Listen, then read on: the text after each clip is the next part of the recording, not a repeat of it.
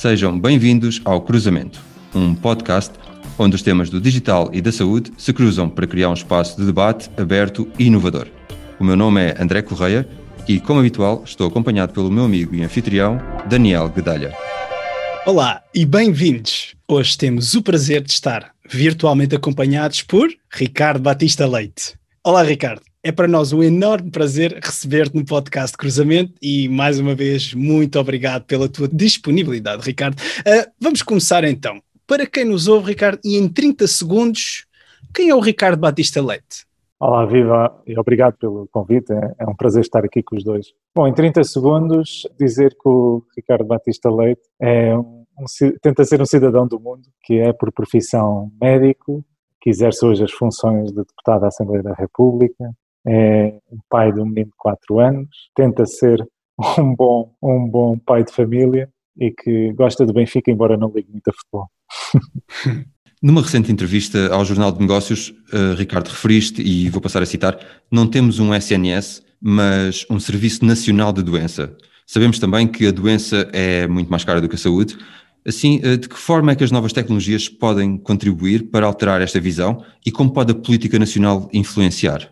Bom, aquilo que eu disse vai exatamente nessa linha em que, de facto, nós em Portugal, mas como em muitos países eh, do Ocidente, não temos sistemas de saúde, mas sistemas orientados para a doença. O que isto quer dizer é que, com a industrialização da saúde, criou-se um dogma que quanto mais cirurgias ou consultas ou tratamentos fizermos, melhor será a saúde das pessoas, mais saudáveis serão. Ora, é um dogma que infelizmente a realidade veio demonstrar que estava errado aquilo que verificamos é que esta industrialização focada na produção levou a um aumento da despesa, simultaneamente com um aumento da carga da doença. Temos as pessoas cada vez mais doentes e a gastarmos cada vez mais, chegando ao ponto da insustentabilidade. E este é um problema grave que compromete até a promessa que está presente na nossa Constituição de assegurarmos um acesso universal aos cuidados de saúde a toda a população e com elevada qualidade. Por causa disso, até publiquei recentemente um livro que já está disponível nas livrarias, chamado Um Caminho para a Cura,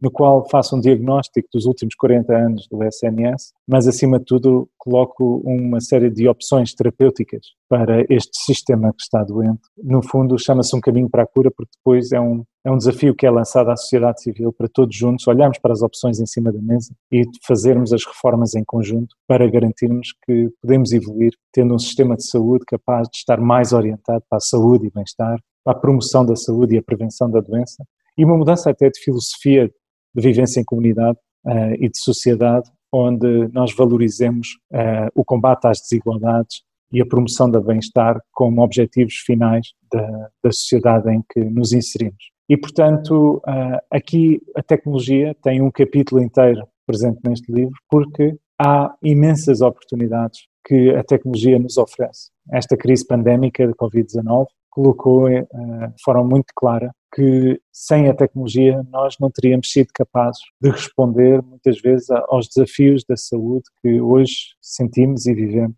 Seríamos incapazes de nos manter próximos dos mais idosos, das pessoas que estão em lares. No fundo, a tecnologia evoluiu de uma forma tremenda. Mesmo a hospitalização domiciliária, que era visto como um projeto de, de, meia dúzia de carolas, hoje é visto como um projeto mainstream e que deve ser generalizado. E, portanto, há aqui enormes potencialidades que com esta crise, a tal transição digital que é inevitável, é só uma questão de ser mais rápida ou mais lenta, creio que esta crise vai torná-la mais rápida. O que também ficou evidente é que para essa evolução e para aproveitarmos ao máximo as potencialidades da disrupção tecnológica, precisamos de dados. Dados que não temos, nem de forma estruturada, nem de qualidade. E por isso é que eu defendo no livro, entre outras coisas, a criação de uma agência de dados em saúde que possa ajudar no fundo, a colecionar esses dados numa base de dados, garantindo assim a criação de novos modelos de financiamento orientados para resultados em saúde, como também criar em Portugal um ambiente ótimo, por exemplo, para podermos receber ensaios clínicos e, e tornarmos uma referência mundial.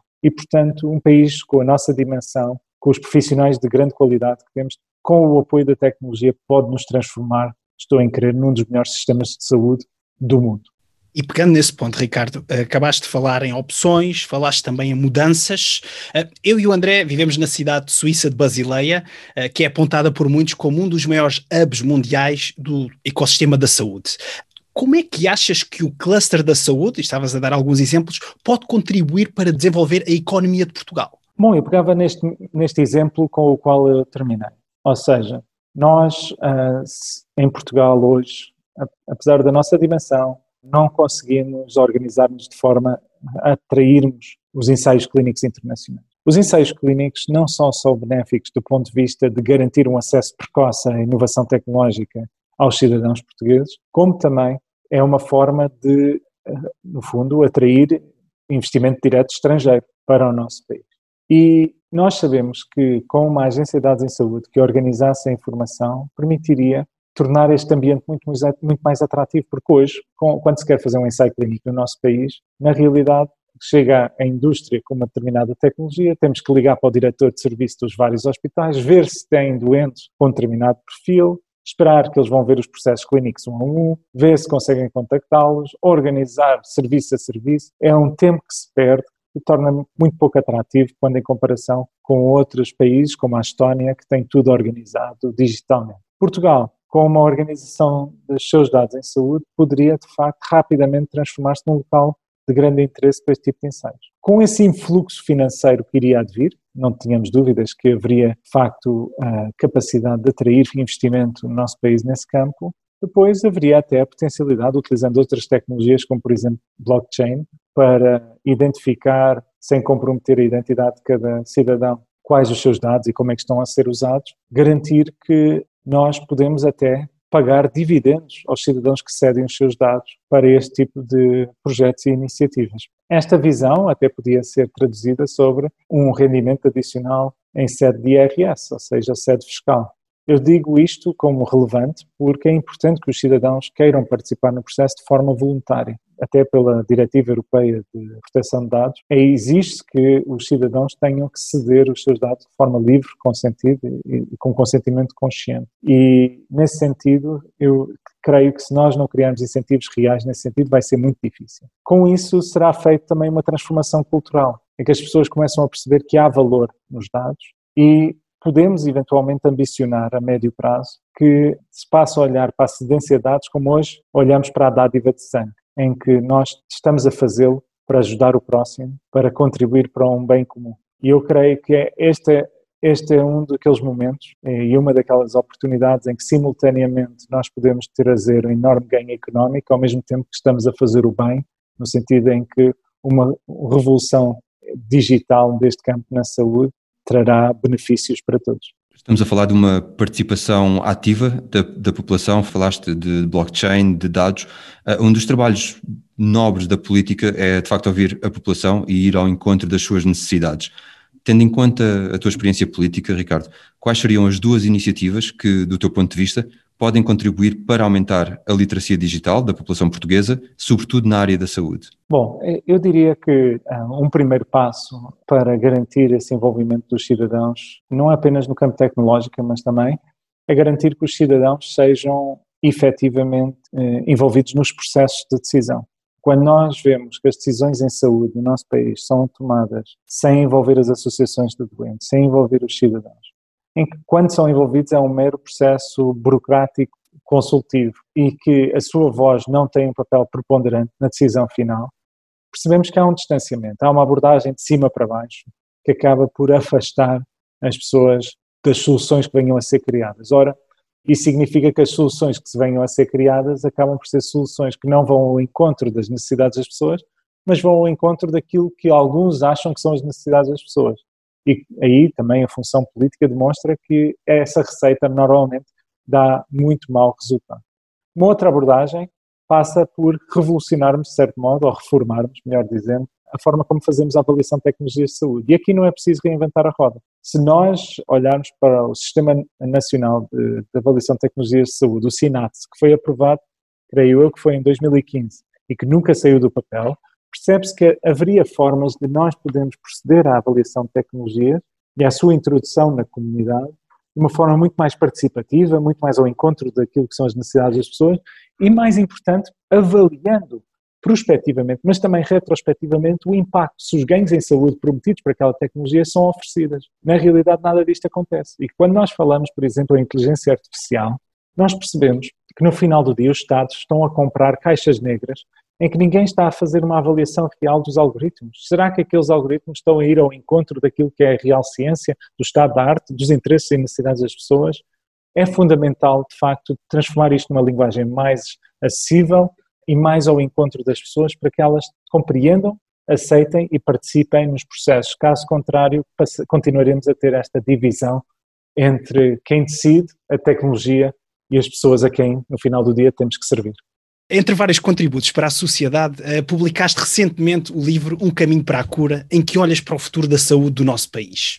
Tendo em conta esta reflexão, Ricardo, e se não existissem limitações de recursos, qual seria o futuro ideal da saúde em Portugal daqui a 20 anos? Bom, o desenho deste livro pretende ser um, um contributo efetivo para garantir a melhoria da saúde e bem-estar da população e pretende ser um contributo, ou seja, é um início de conversa. E como eu expliquei no início, tive uma abordagem médica na escrita do livro, ou seja, começo com o diagnóstico, ponho opções terapêuticas na, em cima da mesa, mas a decisão final, o tal caminho para a cura tem que ser desenhado com todos. Eu diria que um dos fatores que mais me inspirou a, querer escrever o livro teve a ver com, por um lado, ver que há aqui, pelo envelhecimento demográfico e pelo agravamento das doenças crónicas do nosso país, um conjunto de bombas relógio, se quisermos, que podem comprometer o bem-estar populacional se não forem abordados de forma séria rapidamente. E, por outro lado, estudos, como por exemplo em 2013 um estudo da OCDE que demonstrou que sem fazer nenhuma reforma, continuando business as usual, que em 2060 atingiríamos um ponto de absoluta insustentabilidade, o que significaria que passaríamos a ter um sistema de saúde para ricos e um sistema de saúde para pobres. Ou seja, quem não tivesse dinheiro ou recursos teria que ficar nas listas de espera intermináveis, ficando apenas com acesso a cuidados mínimos de saúde. Quem tivesse dinheiro e recursos teria acesso a cuidados diferenciados, a tecnologia, a inovação. Ora, é exatamente esse tipo de sociedade contra a qual eu luto. Eu, como social-democrata, acredito na igualdade de oportunidades e acredito que a saúde é um instrumento promotor dessa igualdade de oportunidades. E, portanto, o objetivo final daqui a 20 anos é que tenhamos um país onde a, a saúde e o bem-estar e a qualidade de vida são pilares incontornáveis da nossa sociedade como instrumentos equalizadores uh, no sentido das oportunidades, no sentido em que con contribuam efetivamente para a diminuição das desigualdades. E para isso tínhamos um sistema de saúde, um Serviço Nacional de Saúde que trabalha em parceria com o resto do sistema de uma forma ativa, sem, sem pruridos, com o foco de eh, criar um modelo orientado para os tais ganhos em saúde, ou seja, focado na tal prevenção da doença e promoção da saúde. Creio que muitas das soluções estão aqui apresentadas e outras tantas que a sociedade civil certamente poderá gerar, nos permitirão fazer essa reforma, que será, como diz, uma reforma de décadas, mas temos de começar em algum momento. E pegando nesse, nesse tema de um sistema de saúde uh, harmonioso, uh, não há dúvida nenhuma que a componente política é de facto fundamental uh, para, este, para este ecossistema e para este desenvolvimento. Ricardo, sentes que o Ministério das Finanças, da Saúde, estão empenhados em fazer de Portugal um hub europeu da saúde digital? Eu penso que no nosso país fala-se muito no digital numa perspectiva de modernização da administração pública, em alguns aspectos eu diria até com resultados uh, muito relevantes. Agora, no que diz respeito à, à transição digital aplicada à saúde, infelizmente continuamos muito atrasados. É evidente que na última década tivemos saltos uh, muito importantes e que são um exemplo até no contexto europeu.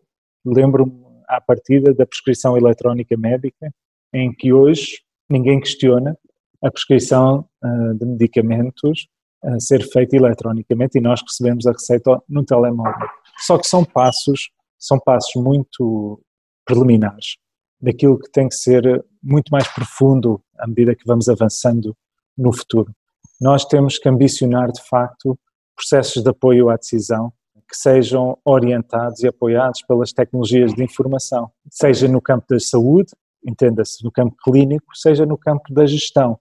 Ora, nós estamos anos-luz dessa realidade e não sinto ainda que haja essa orientação da parte de todos os decisores de topo no campo da saúde. E a demonstração disso é que nada está a ser feito na, na, construção daquilo que são os pilares fundamentais, as fundações, que são a questão que são os dados em saúde, que eu, que eu falei logo no início, como tendo que ser a primeira prioridade, porque sem termos eletricidade, o resto não funciona e neste caso a eletricidade são mesmo os dados. Excepcional, Ricardo. E, e, exatamente esse cruzamento entre a saúde e as novas tecnologias, e voltando aqui a olhar para o, para o teu recente livro, um, existe algum capítulo que tu, gostava, tu gostasses de realçar exatamente nestes pontos, o cruzamento entre o digital e as novas tecnologias, Ricardo? Há de facto no livro um capítulo que se chama Inovação e Tecnologias de Saúde e no qual eu posso rapidamente dar os subtítulos que estão presentes. Mais cedo no livro eu falo na tal Agência de Dados em Saúde, que é uma das instituições que sai da DGS que desaparece nesta visão que é aqui apresentada e passa a haver uma agência que se dedica apenas e só aos dados em saúde, mas no capítulo específico de inovação e tecnologias de saúde, a partir da página 232,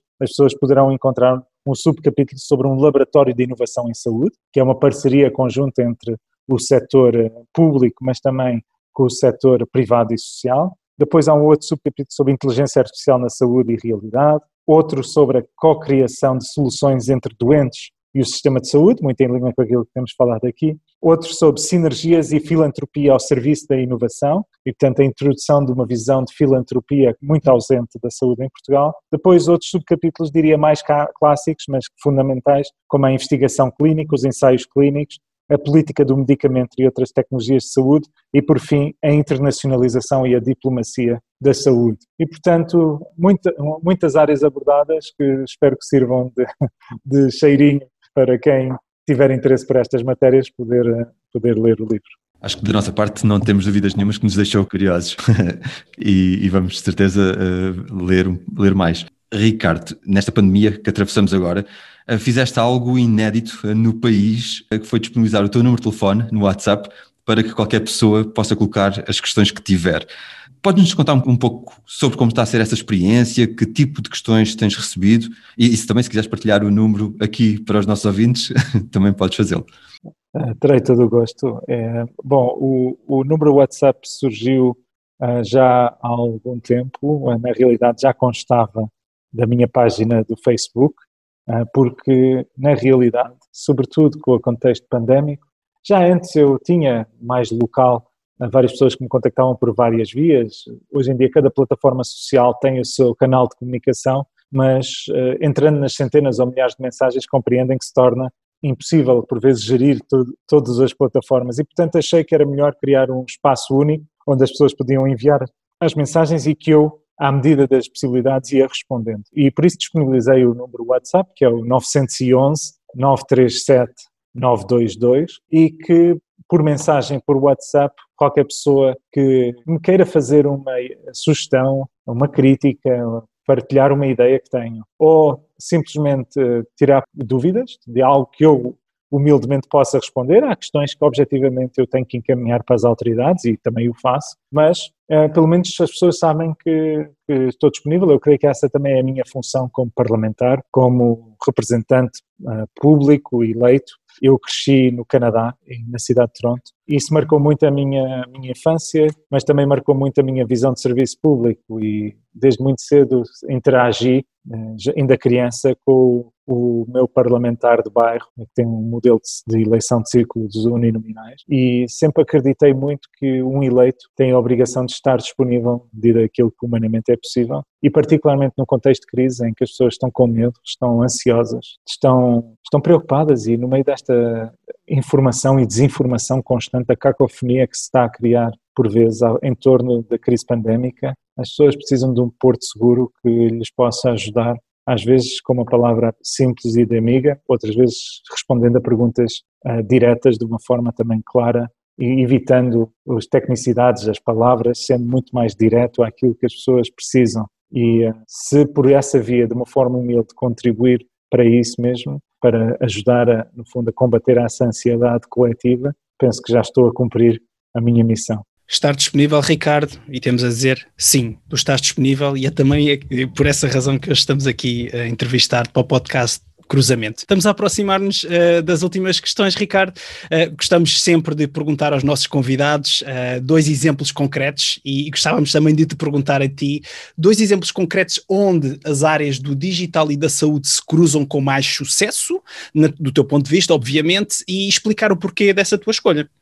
Bom, eu diria que a prescrição eletrónica médica é em Portugal, de longe, o melhor exemplo que nós temos uh, do cruzamento de uma necessidade em saúde e aquilo que é a utilização de tecnologias. Não só pela facilidade que as tecnologias comportam para o dia a dia de quem precisa dos medicamentos, veja-se agora no contexto de Covid-19, a renovação de receituário permitiu que as pessoas não tivessem que se deslocar aos hospitais ou aos centros de saúde para verem o seu receituário renovado. É um ganho enorme. Mas indiretamente também, eu recordo-me quando estava no executivo da Câmara Municipal de Cascais, nós desenvolvemos um projeto chamado Smart Health, em que, utilizando os dados da prescrição eletrónica, naturalmente de forma anonimizada, começamos a georreferenciar esses dados com base nos códigos postais para perceber as tendências de prescrição e compra de medicamentos em determinadas áreas, nomeadamente na área da saúde mental, os antidepressivos, os benzodiazepinas, e perceber que havia, de facto, códigos postais com muito maior incidência de outras de prescrição e compra destes medicamentos o que permitiria fazer outras perguntas, como por exemplo, haveria ali um contexto ambiental que propicia maiores problemas de saúde mental, ou pelo contrário, haveria maior sobreprescrição e, portanto, a necessidade de corrigir a prescrição e não, não haver acesso, por exemplo, a psicoterapias não medicamentosas que poderiam ajudar em determinados contextos, ou uh, permitir que as intervenções na comunidade, por exemplo, por ONGs ou IPSS, pudessem ser monitorizadas para avaliarmos o impacto daquilo que se estava a fazer. Ou seja, é uma tecnologia que não só é útil no dia a dia, como tem enormes potencialidades que, de certo modo, nós não estamos a usar. Uma outra, um outro avanço que eu acho que está a ocorrer a uma velocidade estonteante, que eu já mencionei, que é a hospitalização domiciliária, que no fundo simboliza do que melhor se faz do ponto de vista de verdadeira telemedicina em Portugal, por aquilo que representa, ou seja, pelo potencial que tem de demonstrar que afinal a telemedicina, mais uma vez, não é apenas uma coisa das franjas, mas pode ser mainstream.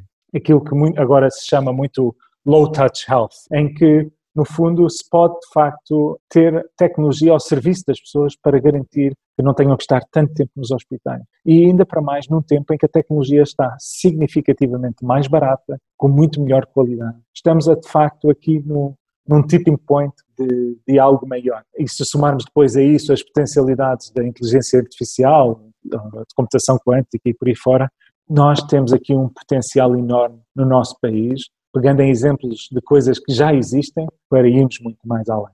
Ricardo, muito obrigado pelo tempo e disponibilidade para estares aqui hoje connosco uh, nesta conversa. Falámos do papel dos nossos políticos, na forma como podem promover a tecnologia para a criação de um sistema de saúde mais eficiente e também para aumentar a literacia digital.